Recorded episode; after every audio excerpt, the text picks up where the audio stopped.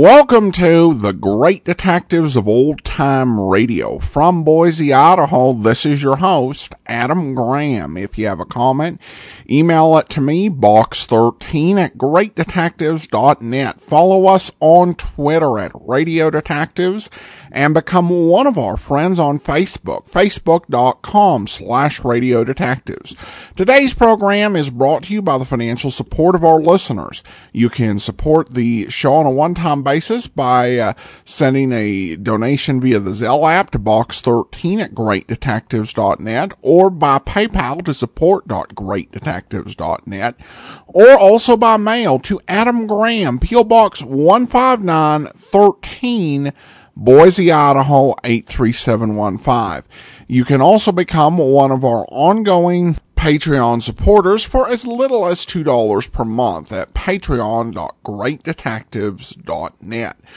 For those of you who've just started listening recently, typically we have a different detective program uh, continuing ongoing Monday through Saturday. However, we had a listener's choice vote in March and listeners voted for their top 20 choices in the standard division and their top five choices in the short division. And we are counting them down uh, as we head to the 10th anniversary of the Great Detectives of Old Time Radio coming up on October the 26th. And today we are in our short division of series that had 10 or less episodes out there uh, in circulation. And uh, number three on that list is The Fat Man. The original air date on today's episode is January the 2nd of 1948, and this one is Murder Plays Hide and Seek. When your stomach's upset, don't add to the upset. Take soothing Pepto Bismol and feel good again. There he goes into that drugstore. He's stepping on the scale. Weight 237 pounds. Fortune, danger. Who is it? The Fat Man.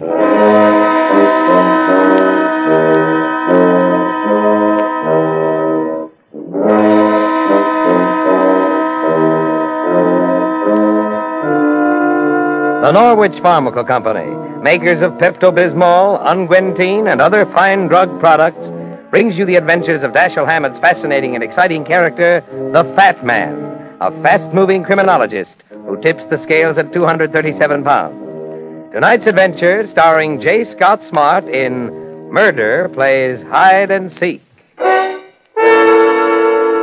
And now, from New York, Pepto Bismol brings you The Fat Man.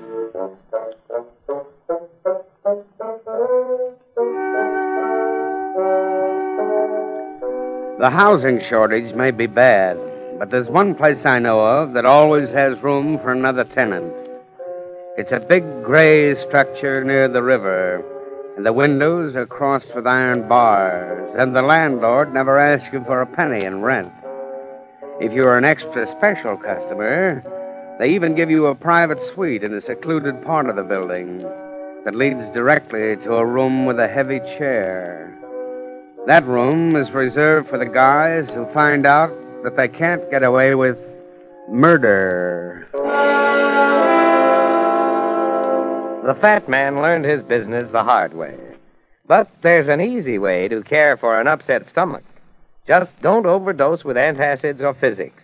Instead, take Pepto Bismol, the gentle way to help settle and sweeten the stomach quickly. Pepto Bismol calms and quiets the disturbance by spreading a soothing protective coating on irritated stomach and intestinal walls. You begin to lose that queasy, uneasy feeling right away. The next time careless eating or overindulgence gives you acid stomach, nervous indigestion, or heartburn, you'll get quick relief if you remember this.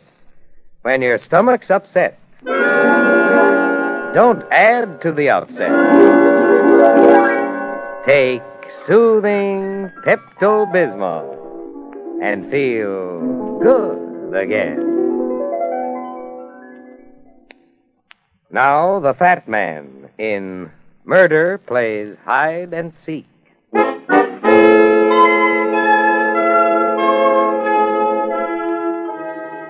Inasmuch as eating is one habit I find very hard to break, I usually prefer my clients to have enough cash to pay for my work. In Andy Maroney's case, however, I made an exception to the rule. I've known Andy for quite a while, and I can guess what he earns driving that hack of his around from dusk to dawn. With a wife and three kids, you can't afford any fancy fees for a private detective. It was almost three in the morning when Andy knocked on my apartment door. All right. All right. Keep your shirt on. I'm coming. who is it? It's Andy Maroney, Mr. Runyon. The hacky. Well, what's on your mind, Andy? I, I didn't do it. I swear I didn't do it. You gotta help me, see? Now take it easy, Andy. I thought he was drunk when she asked me to take him home. I had nothing to do with it, Mr. Runyon, so help me. Now, will you calm down long enough to make some sense? I'm talking about the stiff. The guy who was croaked. What guy? Where is he? Downstairs, in the back of my cab. For the love of Mike, will you hurry? Well, do you mind if I put some clothes on? I'll lose my license. I'll lose my job, and they'll put me in the cooler for 160 years. Here, hand me those shoes. You're a right guy, Mr. Runyon. Every hacky knows you're okay. You help me out of this, and I'll pay you back if it takes the rest of my life. Well, it's too long to wait. Put this one on the house. There we are.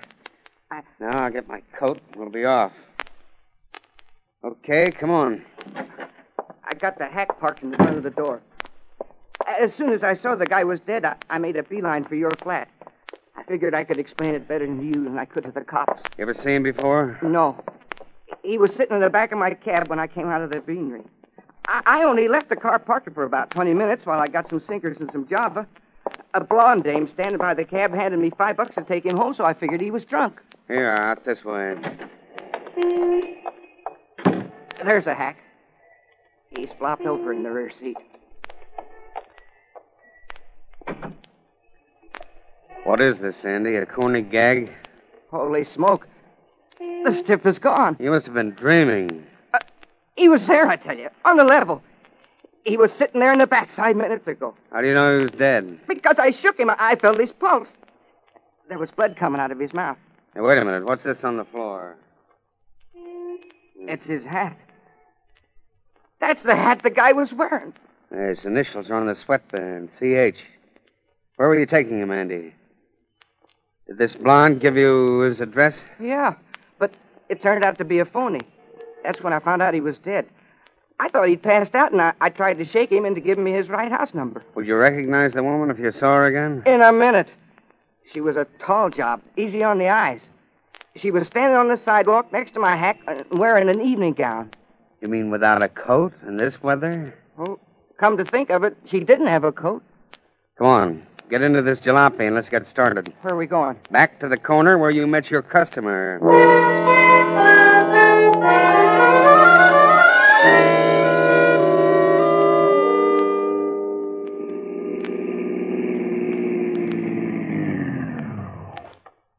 This is it, Mr. Runyon. Yeah. What's that joint over there? Nightclub? Yeah, the Venetian blind. It's a fancy dump that gets the ermine crowd. Well, if that blonde wasn't wearing a coat, she must have come out of there. Oh, it's almost four o'clock. The joint must be closed. Well, we'll try it anyway.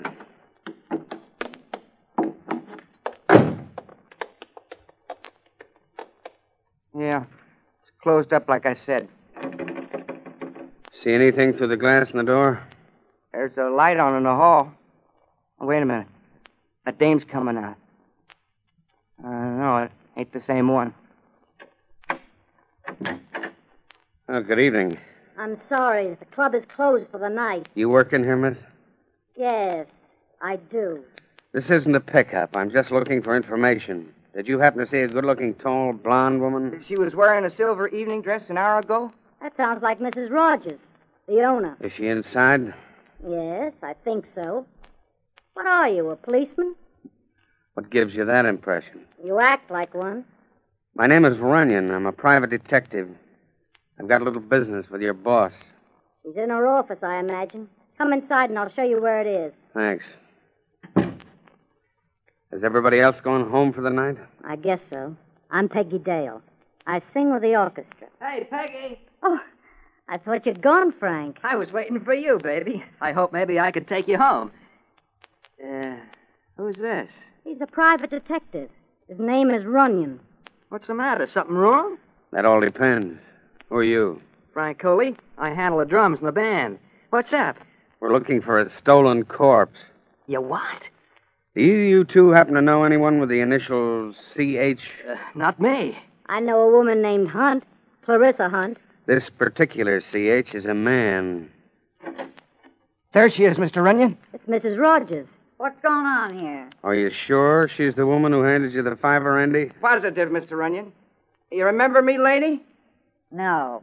I'm sure you remember. You asked me to take that drunk home, and you gave me a fine spot to do it. I never saw you before in my life. It's a frame. She's lying, I tell you. Relax, Andy. Mrs. Rogers, you wouldn't be holding out on us by any chance, huh? I don't know what you're talking about. That drunk that Andy chauffeured for was dead. You wouldn't like to be mixed up in a murder rap, would you? No. Then how about a few details? I don't know anything about a drunk or a dead man, and I never saw this moron before. Listen, you double-crossing hen. I ain't taking it to the neck for nobody. Pipe down, Andy. Mr. Runyon, What's the matter? look, under that drape, near the window. There's a guy's feet sticking out. Stay where you are now, all three of you. What? It, it's Charlie Haney. And he's dead. Well, it looks like we found our body, Andy. Well, wait a minute, Mr. Runyon. That ain't the same guy who was in my cab.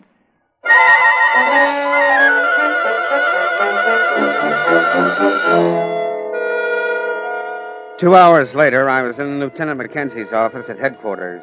The dawn was just about breaking, and I listened to Mac's autopsy report as I sipped a welcome container of steaming coffee.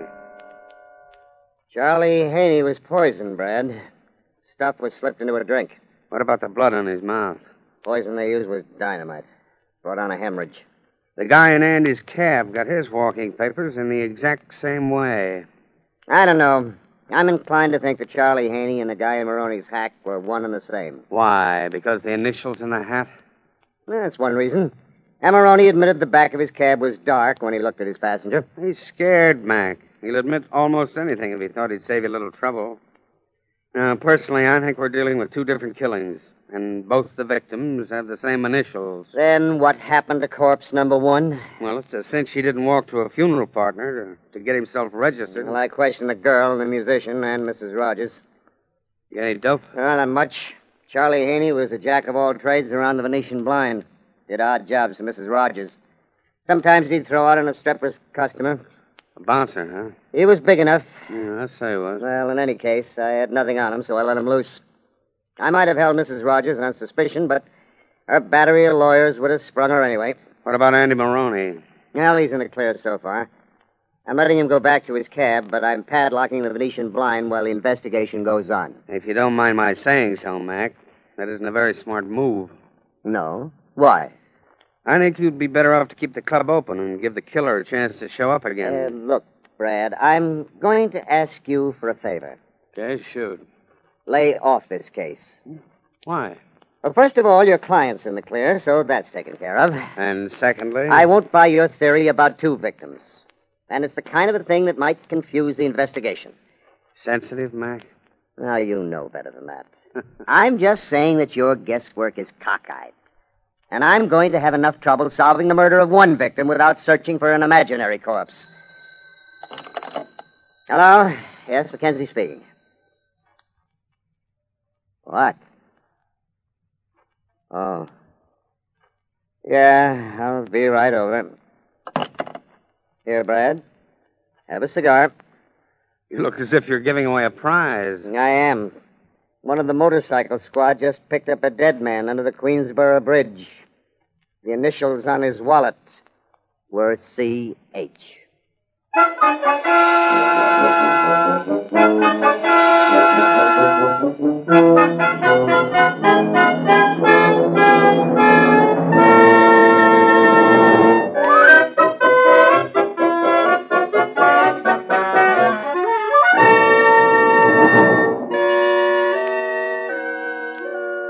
rode over to the Queensboro Bridge with Mackenzie and saw the body. It was identified by Andy as the guy he'd had in his cab, and a card in his wallet gave his name as Casper Hall. They took him back to the morgue for an autopsy, but I was pretty sure of what they'd find. So I drove back to my apartment to catch up with a few hours of sleep. It must have been 11 or 11:30 in the morning when I found myself with another guest. And this one was just as unexpected as the last. Yeah, just a second. Hmm. One of these days, I'm liable to get myself some sleep. Good morning, Mr. Runyon. Well, good morning. Come in. Thanks. I sorry the room's in such a mess. I wasn't expecting company. That's all right. You're the gal I saw last night, the gal that sings the Venetian Blind. That's right. Peggy Dale. Uh, cigarette, Peggy? No, thank you. Where are you going? I want to look out the window. I had a feeling I was being followed. Anybody there? Street's empty. What's on your mind, sweetheart? Before I tell you anything, I want to be sure you won't tell anybody I told you. Oh, is it that hot? It might be. Okay, I'll play ball. Let's have it. They're holding Mrs. Rogers at headquarters now. Are they? Again? When they found the man named Casper Hall, they took that taxi driver's word against hers about putting him into the cab. Oh, yeah? I was there when they questioned Mrs. Rogers. They questioned me as well. She finally admitted putting Hall into the cab. And her excuse was that she thought he was a drunk and she wanted to get rid of him so he wouldn't raise a fuss. Well, that sounds logical to me. But one thing she didn't tell them What's that? that she'd seen and talked to Casper Hall before. You knew that? He's been in the Venetian blind a dozen times, and I've seen him at the same table with Mrs. Rogers. Did you tell that to the lieutenant? No, Why not? because Mrs. Rogers would have heard me. I'm scared of her, Mr. Runyon. She's hard and she's mean. It's not only my job, I didn't want to end up the way poor Charlie did. Well, I can't blame you for that. She's been mixed up with gangsters and racketeers ever since she went into the nightclub business. I've seen some of them at the blind. So you decided to spill the beans to me, hmm? You can tell the lieutenant, but I don't want any part of it. Okay, Peggy. Thanks for calling. Oh, by the way, um, is Mackenzie padlocking the club? No, he was going to, but he changed his mind. Will you be there tonight? I guess so. Why? I just wanted to ask you to save me a ringside table. The Venetian Blind seems to have the most interesting floor show in town.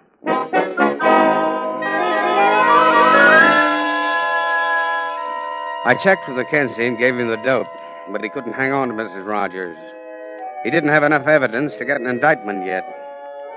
That meant Mrs. Rogers would be back in her club that night, and so would I. I got in touch with Andy Maroney, who showed up at my flat about 10, just as I was putting the finishing touches to the soup and fish. Sit down, Andy. Be with you in a minute. Say, you look pretty slick in that outfit, Mr. Runyon. Well, you said the Venetian blind catered to the ermine crowd, so I decided to get the dinner jacket out of mothballs. You know, I was just thinking. Yeah, what? My uncle, Yeah? What about your uncle? he was buried in an outfit like that. Stop being so cheerful. I intend to wear it vertically. Uh, you want me to drive you over? Yeah, that's why I called. There's something else I want you to do. Anything you say. When I go into that club, I want you to park outside and keep your eyes open.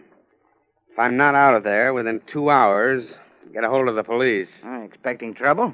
I'm not expecting it, Andy. I'm looking forward to it.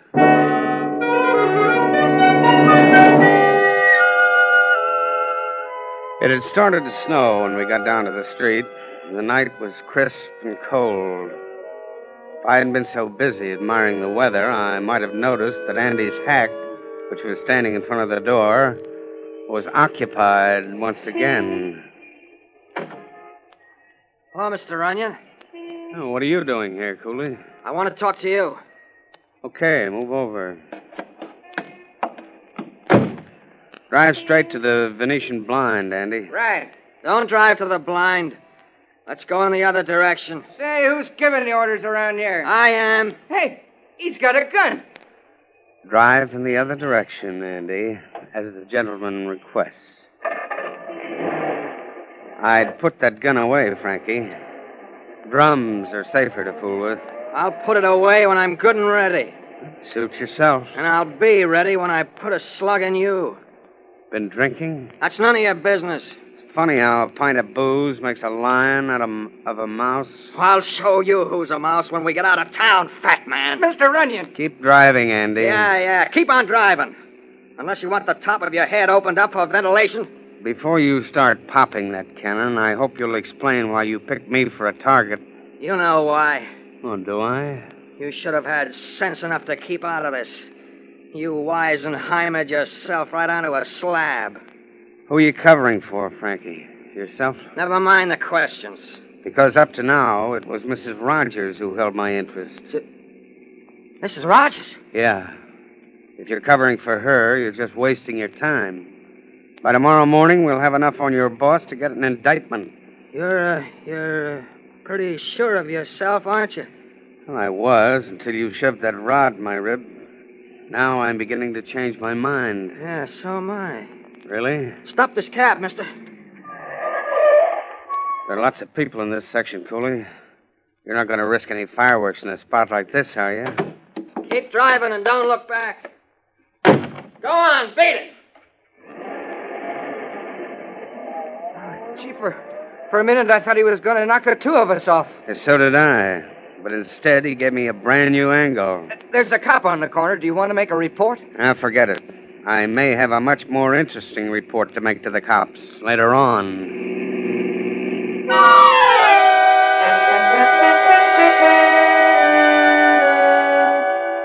It was almost 11 when we got to the Venetian blind. The place was pretty well crowded. The customers were dressed to kill, and most of the gals were flashing diamonds. Marcia Rogers' sucker list would have matched the social register. Instead of taking a table, I sat at the bar where the view was better. The floor show wasn't the only thing I wanted to see. Give me a rum and Coca Cola. You can put it on the house, Pete. Thanks, but I like to buy my own. I had a feeling you'd be back here tonight, fat man. I would have been disappointed if you didn't show. You do a good business, don't you, Mrs. Rogers? Not bad. Found any corpses tonight? Now don't start trying to be funny. You're liable to find you've outstayed your welcome. Still in your silver gown, huh? I thought you'd be wearing black. For whom? Casper Hall. Casper didn't mean anything to me. That's something you might have to prove. I was informed he spent a lot of time here. So do my other customers. Yeah, but they don't usually get picked up cold under the Queensboro Bridge. The cops haven't got anything on me. They don't even have enough to close up my club. That's where you're mistaken, Marcia. Then why didn't they shut me up? Because I asked them not to. You? Oh, don't get me wrong. I'm not getting philanthropic. Then what's the big idea? Well, maybe I like your entertainment. Oh, by the way, where's your regular drummer? Cooley? Yeah. He quit. Why? Don't ask me. When a musician wants to leave, I don't call the FBI and check up on him. I have a little surprise for you, sweetheart. Have you? I think I got this double murder partially solved. You're a very smart boy. When Casper Hall was poisoned, the killer didn't expect him to leave the club so soon. After he was helped out, Charlie Haney, our bouncer, was sent after his body. What did he want the body for? A souvenir? There must have been something Hall was carrying that the killer wanted. Charlie couldn't frisk him fast enough while he lay in the cab, so he snatched the body and ditched it under the bridge. Then who killed Charlie Haney? The one who killed Casper Hall. Charlie knew too much. He was just dumb enough to stick his neck out. Then why don't you make an arrest? Well, because I haven't put my hand on the murderer yet. How would you like to set yourself up for the candidate? You're crazy. You knew he was dying when you helped him into that cab. And don't hand me that drunk story. It doesn't gel. I thought you said Casper got out of here too fast. Would I have pushed him into a cab and then sent Charlie after him? No. That's why I'm crossing you off my list. But I still think you're holding out. And in case you don't know it, baby, an accomplice sits right on top of the killer's lap when they give him the chair. Why should I hold out? That's not the $64 question, sweetheart. The point is, why didn't you yell for the cops in the first place when you found Casper Hall five minutes from the grave? You want me to tell you why? Yes. Casper must have given you something when you put him in that cab. He gave you what the killer wanted and what Charlie Haney was sent out to get. Well, baby, how am I doing? You're doing fine. Come with me.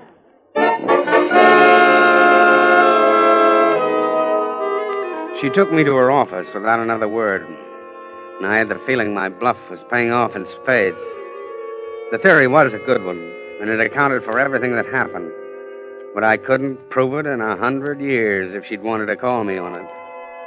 The office was dark when I opened the door, but I caught the sound of someone bumping into a chair as I stepped inside. Stand still, Mrs. Rogers. There's someone in this room, and I'm telling that someone now that I'll shoot to kill if I see anything move when the lights go on. Snap the switch, Mrs. Rogers. Peggy! I was just. She's trying to get at my safe. That's not true. What do you got in your safe that's so important, Mrs. Rogers? I'll show you in just a minute. Now stand, stand right there, Peggy, like a nice little girl. Here. Here, this, this is what Casper Hall gave me the night he died. There's slips of paper in this envelope, written in longhand. In the last few months, six of my customers were robbed after they left my place. Their names are on those slips. They were all held up after on their way home, and the police never found the gunman. There's more than just a name on each piece of paper. There's a description of a car, the license number, an address, and a list of jewelry. Casper Hall was tipped off whenever an important customer made a reservation. Those women used to come here loaded with jewelry. Someone must have gotten the information beforehand and then handed it to Casper outside on those strips of paper. Then all he had to do was follow the right car. Would you know who that someone is, Peggy? No. Oh, now don't be coy, sweetheart. I had you tagged when your drummer boy, Frankie Cooley, wanted to take me for a ride. He was crazy enough about you to commit murder and keep you in the clear, Peggy. But he changed his mind when I told him I was after Mrs. Rogers. Give me that envelope. Oh, no, not so fast, baby. I'll need this myself for a while. We're going to do a little handwriting analysis. He crossed me. The rat held out, and he used those slips like a club over my head. That kind of an argument ought to make a big hit with a jury. Mrs. Rogers, why didn't you hand those slips over to the police? I only held those slips for one reason. If the thing leaked out before you grabbed the killer, I'd have been ruined. No one would have come here anymore. They'd all been scared to death. Didn't Casper tell you who gave him the slips? Casper couldn't talk when I helped him out and put him in that cab. All he could do was push that envelope in my hand. I was frightened, and, and I only wanted to get rid of him in a hurry. Uh huh. Well, I gotta hand it to you, Peggy. You certainly must have what it takes. Drop dead, fat man. Knowing you were going to kill Charlie Haney because he knew too much, you charmed him into frisking a corpse. Then you sicked Frank Cooley on me with a rod in his hand. But you're going to run into one guy who won't fall for the pretty dimpled sweetheart. The public executioner at Sing Sing.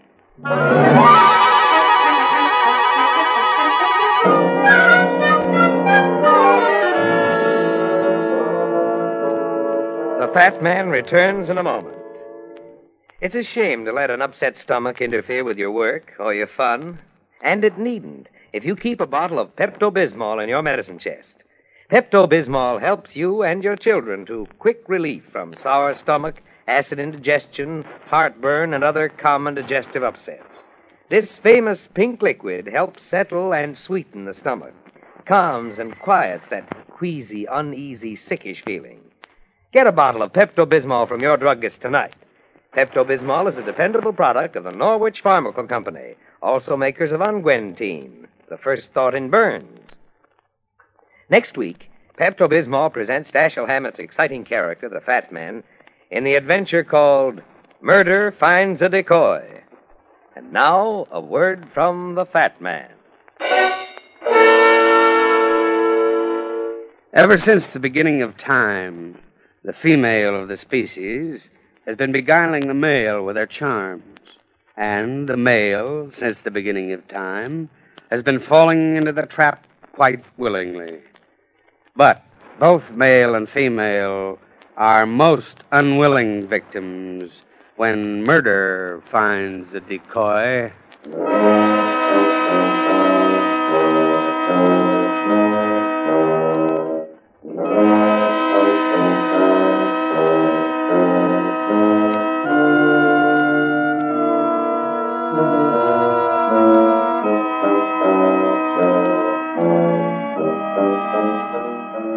Tonight's adventure of the Fat Man, starring J. Scott Smart, was written by Lawrence Klee and directed by Clark Andrews. Music is under the direction of Bernard Green. Heard tonight were Helen Flint as Marcia and Joe Harding as Andy. Remember, when your stomach's upset, don't add to the upset. Take soothing Pepto Bismol and feel good again. Charles Irving speaking. This is ABC, the American Broadcasting Company. Welcome back. I could have sworn that there was an episode of The Adventures of Philip Marlowe uh, that uh, had a similar plot, and uh, I couldn't find it. So maybe I misremembered. There was an episode uh, that was similar to this uh, on Nick Carter, but I don't think Lawrence Klee wrote that. It's interesting uh, having Lawrence write for the Fat Man because the thing he was most uh, well known for writing was Mr. Keen, Tracer of Lost Persons. And this is very, very different from that. And it pro- goes to illustrate that whatever issues people had with Mr. Keen had to do more with what the Hummerts wanted the show to be rather than the talent of Mr. Klee as a writer. The Fat Man was extremely popular for its time. The people who were alive, who listened to it, uh, have very fond and distinct memories of it. It's just unfortunate that there are so many episodes missing. You have just 10 episodes spread out over the five seasons of the series. And it was just so much uh, more important in the life of America than just those 10 episodes out there would indicate. Now we turn uh, to listener comments and feedback and have this from Linda, who writes, I'm having a hard time after listening to Mandel Kramer. He's so good. I'm in love with his voice and his smooth delivery. Well, thanks so much uh, for the comment, Linda. And I'd say Mandel Kramer definitely was very good as an actor and great for radio. Uh, even though most of his career he got saddled with playing, you know, secondary heavies and things of that sort. Uh, Johnny Dollar really gives him a good chance to shine as the lead. Of course, if you'd like to hear all of Mandel Kramer's Johnny Dollar run, it is still in the uh, main uh, yours truly Johnny Dollar feed. Oh, thanks so much. And I do want to go ahead and thank our Patreon of the day. And I want to thank Bruce. Bruce has been one of our Patreon supporters since April, and he's currently supporting us at the rookie level of $2 or more per month. Thanks so much for your support, Bruce. And uh, we will be back tomorrow with Let George Do It. And then next Monday, we will continue on with number 11 on our Listener's Choice Countdown uh, for the Standard Division. In the meantime, send your comments to box13 at greatdetectives.net. Follow us on Twitter at Radio Detectives and become one of our friends on Facebook, facebook.com slash radio detectives. From Boise, Idaho, this is your host, Adam Graham, signing off.